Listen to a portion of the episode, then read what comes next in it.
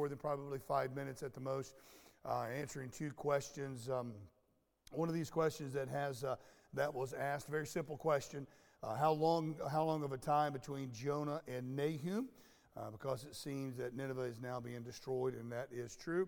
So it's just over about hundred years. So we know we don't have a specific date when Jonah was um, was written, but we do know Jonah lived from 790 uh, BC to around 743 BC. So sometime we know that it was written in the 8th century, whereas we do know that Nahum and the destruction of Nineveh occurred in 630 BC.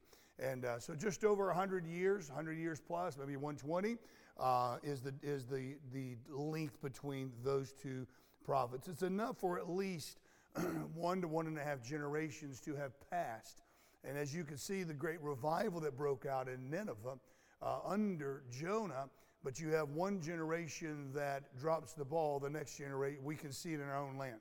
The next generation is going right back to uh, the pagan pots, if you will. And uh, so, yeah, just over 100 years uh, we find the, uh, between Nahum and, uh, and Jonah.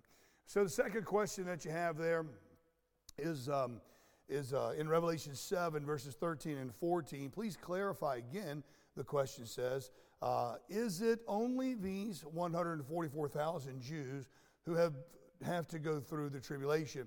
Uh, at first, at first off, guys, at, at, first glance on this question, um, verses 13 and 14 is not the 144,000. They are in Revelation 7. They are listed in the earlier parts of the chapter, beginning in verse 4, roughly, and going down. Revelation 7, verses 13 to 14, are not the 144,000, and let me overemphasize, male virgin Jews. Revelation 7, verses 13 to 14, is a reference to tribulational saints, those who will lose their life for rejecting uh, the Antichrist. We'll speak of it. I want to emphasize this yet again concerning the 144,000. The 144,000 are 12,000 male virgin Jews chosen, big two letters, in the tribulation period, which we are not in today, from each tribe. Okay? The 144,000 male virgin Jews are not alive today. They are not Christians in the church today. They are not part of the body of Christ today. They are not JWs nor Seven day Adventists. Uh, anyone who believes they have the, they are part of the 144,000 uh, today are, are in a cult. They are pagans, okay? Uh, this has been one of the areas that every single man made religion and cult has grabbed a hold of. Uh, they are not alive today or they are not around, all right? The problem that you have with the question, verses 13 and 14, is that we know those have been martyred, and it's very clear that the 144,000 have the mark of God on them and they're protected. So I don't know, I don't know where that confusion comes from as to whether or not why 13 and 14 would be linked to the 12,000 because it's very clear they have the mark of God and they are protected, they are untouched uh, during that period of time. Uh, most of that time, they're not even on earth either. Um, those in verses 13 to 14 have lost their life, all right? And they will be resurrected again uh, at the end of the tribulation period, which I clarify right here.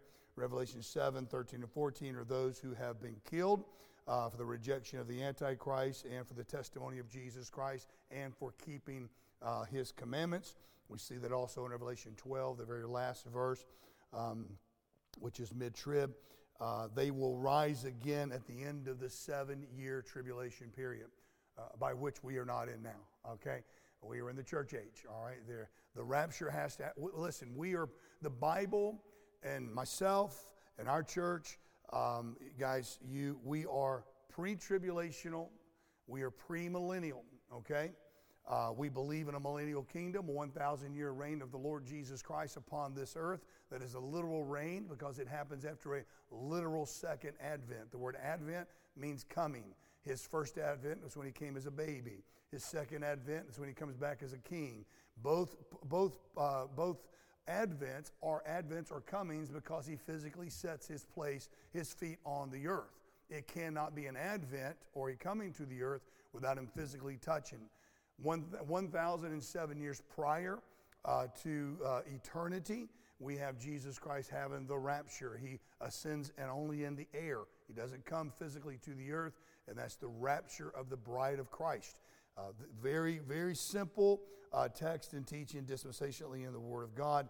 Uh, very, very clear. But yeah, just uh, Revelation 7 13 and 14 is pertaining to those tribulational saints, has zero to do with the 144,000. The 144,000 are, again, male virgin Jews.